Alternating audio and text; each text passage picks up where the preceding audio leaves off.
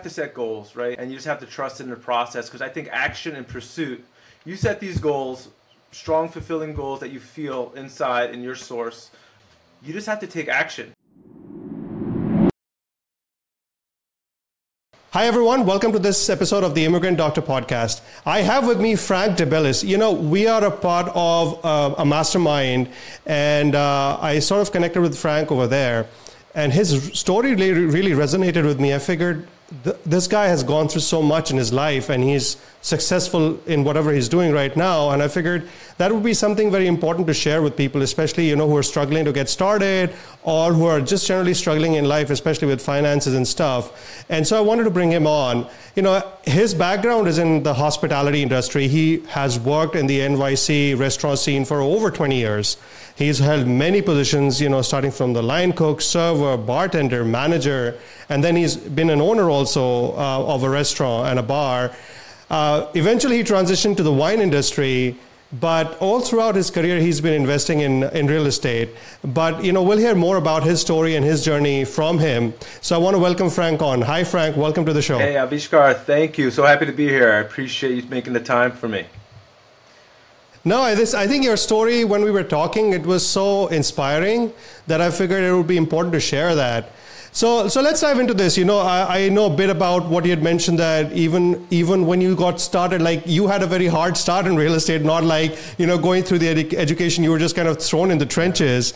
And I just want to talk more about uh, more about that part of it as we begin. Like when you were, you know, you had inherited some properties and that they were clearly failing. So let's let's start there. Um, how what what exactly was going on over there for you? Yeah. So. Um so I got into real estate around 2008.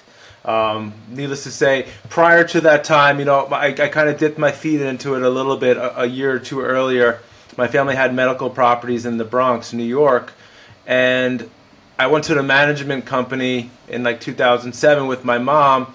And I saw this guy in his office, and he had all these pictures of golf courses and stuff that he takes his staff to, and what have you. And I said to him, at that time I was a server, um, I said, How do you get to where you are? How do you get to that seat? And he goes, All right, well, you want to do this? He gave me the number of a, uh, a sales agency, uh, a realty uh, uh, company in New York City. He goes, Go see these guys. So, just to back up a little bit. So, before I actually dove into taking over the family properties, I actually met the management company at the time, and he made an introduction to me to the um, a real estate company that I started working at during the day and I was working in restaurants at night. So I was cold calling people during the day for this real estate agency, and then I was um, working at restaurants at night. So to take you to 2008, where we got involved, my I mean I could tell talk about my story a little bit later, um, but my mother had been running our family uh, pro- portfolio, which in, insist, uh, consisted of medical buildings in the Bronx. Now my mother, God bless her, I mean she she did what she could. She she took she she multiplied our properties by threefold by the time me and my sister got involved. However, she had been over leveraging these properties. She's been taking a lot of money out, not putting money back in, um, to the point where we were basically going to be foreclosed on. Um, there was a million four mortgage on the properties. Um, my parents were facing bankruptcy. Um, my dad lost, my stepdad lost all his money in the stock market, so on and so forth. Wow. Similar situations with a lot of people went through that time with the financial hardships. Now, my sister and I, at that time, I'm in my early 20s. My sister was just finishing up law school. I was, uh, as I said, commercial real estate, making cold calls in the morning, and then going to be a, um, a bartender at night. We were thrown into this. We said, my mom said, listen, I don't know what I'm doing. We're going to lose these buildings. My sister said, all right, let's get involved. You know, so we went in to these properties. I walked into these properties, Avishkar, and there, there were hoarders. I mean, there were hoarders living there. I had entire families oh living in God. these medical buildings in the Bronx. So, needless to say, it was a um, we had to roll up our sleeves and we had to make you know lemonade out of lemons, and we did the best we could, and uh, we we wound up selling those properties, and essentially then that really got us started into the real estate world um, of multifamilies. Yeah, and um, how did these experiences obviously you know you were working on the sales side of real estate not necessarily the management side of it. So how did these uh, you know these experiences shape your view of real estate per se or investing in real estate per se? Yeah sure. So i mean one thing i would say i was fortunate enough during the sales side was although i made no deals i was cold calling i did surround myself with people who were successful who had been through cycles in the market and who had seen the ups and downs and were living a certain lifestyle that I wanted to obtain. You know, they always say you got to surround yourself with people that you want to be like or like-minded people at least. And these were just the people that I was interacting with. The principal of the company, he was a huge landlord. He kind of took me under his wing considering our situation and it kind of made me driven on what could be accomplished in, in through real estate as a means of income. Um, and he really helped us out through the process of unloading these properties, rolling that into a 1031, helping find um, undervalued assets in New York City at that time, and kind of just kind of held my hand a little bit as I worked those properties. And you know, I kind of learned the hard way. But the perception I learned from these people was they had what I wanted.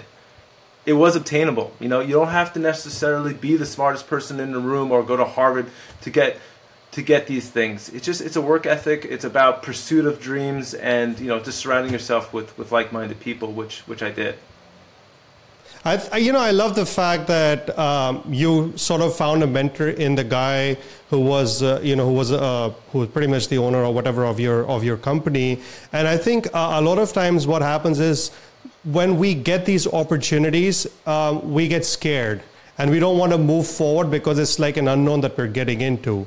But I think you pushed beyond that to kind of get under his wing, be a little uncomfortable to learn these new skills, and then kind of you know work your way to becoming now coming into full time into real estate. Yeah, you know, it's so true. I mean, the reality is, I mean, and this is more less about real estate and more just about life in general. And I know you can attest to this.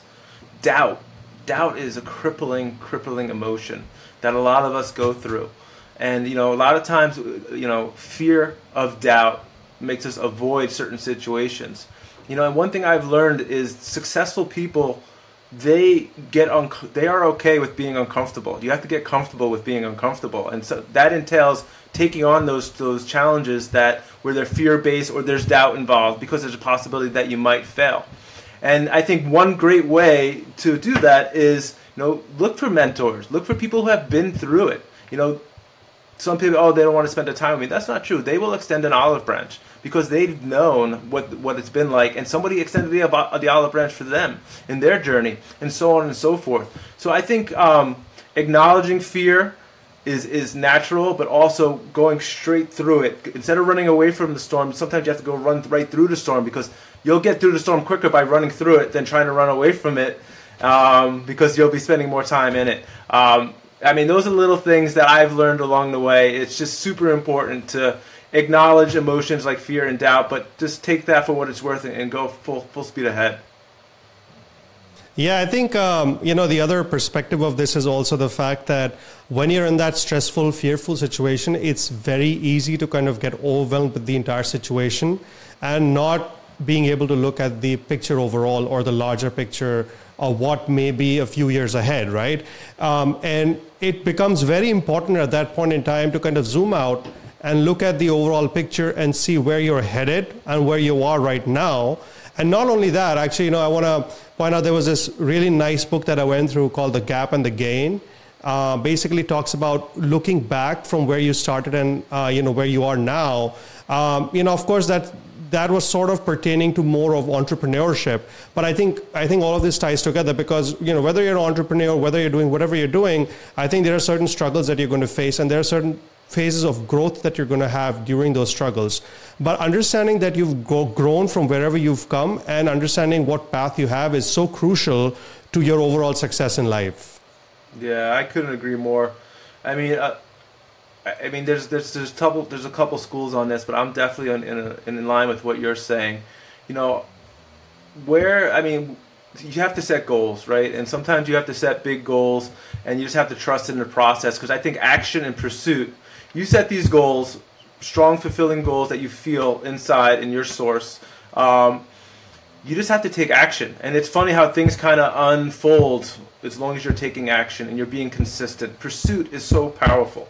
Pursuit is so powerful. Right. Know, I was just listening to Grant Cardone's uh, uh, the audiobook of 10x, and he says investors really only focus. Successful investors only have two things they focus on: it's the present and the future, right? But I, you know, sometimes you have to. I agree with that, but to a certain extent, sometimes you do have to look in the past to see how far you've come in a such a short period of time. Because you know, you say, "Oh, I haven't transformed. I'm not getting there." Well, we'll take a minute, take a pause, and look back and look where you have come um, and just take inventory of where where, you, where you've been and where you are and where you're heading. But yeah, it's it's it's super important to really be take action and, and, be in pursuit of what those things that you want to do. Um, I, I, can't underscore, I can't underplay that enough. That it's so so important to, to take action in these things. Yeah, and uh, you know, even in your career, like you transitioned from uh, being uh, a restaurateur, basically owning your, you know, a restaurant and bar, and then now you you moved into wine industry, and then you kind of pivoted to real estate. I'm sure there's there there was some sense to this because you completely changed industries, even though you know you were kind of dabbling in real estate for a while. Uh, I'm just curious, how what skill sets did you bring from your experiences, you know, from from the restaurant world and from the wine world into real estate? Yeah, you know, I mean, it's crazy. I mean, I'm very, I'm very adamant, and I strongly believe in that there's a high, you know, a universal force, a law, or whatever what you want to call it. You know, I got into restaurants because I love the hospitality industry, and I love making people feel special. It's something I'm really good at is creating an environment for people where they can feel special. I would always tell my staff when I had my own restaurants that you know we want to create this window, this two-hour window where these people are on like a vacation, where we you know we give them what they need before they even know that they need it, and we want to set up an environment where they really could could um, enjoy themselves and kind of step away from the stresses that they're they're going to deal with once they walk out that door. And then I go into the wine sales. You know, I was in wine. I've been in wine sales for eight years, and you know it's in New York City. It's a cutthroat industry. There's I don't know over 200 wine companies that are selling to these restaurants, and we generally sell to top restaurants. And what separates you from from the the rest of them? I mean, wine for the most part is, is, is all the same stuff. It's your relationship with the individual, and I find that the best thing to do is is not to be heard; it's to listen to other people. People are going to relate to you when you hear their story and you can relate to them and you, you inquire about what's going on in their life. Um, so how's your kids? Where are you going? You know um, what's your you know where do you see where have you been? Um, things along those lines. So i take the hospitality side i take creating an environment for individuals where i provide them with a service that they didn't even know they need making them better giving them a, a better experience. And then i take the sales side not only closing the deal, but also listening to people, listening to what they need. You know, yes, we're going to provide you know tangible goods and whatnot or a return on your investment when we're talking about real estate, but listening to what their needs are, okay, and being relatable. Relat- relatability is super strong. You know, everyone's going to talk about, oh, we're going to give you a 20%, uh, you know, IRR, 6% cash flow. It's all the same stuff. I mean, for the most part, obviously, at the end of the day, the finances are going to be the finances. It's what's going to get you that deal, that interaction, or that partnership is relatability, a level of trust, and then, you know transparency. You have to be transparent. You have to be vulnerable. Don't sit up here and say that you got all the answers. At least that's my belief. That you have to be vulnerable. These people relate and they right. can acknowledge vulnerability because you know we're all human at the end of the day. All right, guys, if you haven't done already, please go check out my free video series on how to do due diligence on operators and on deals before investing in them.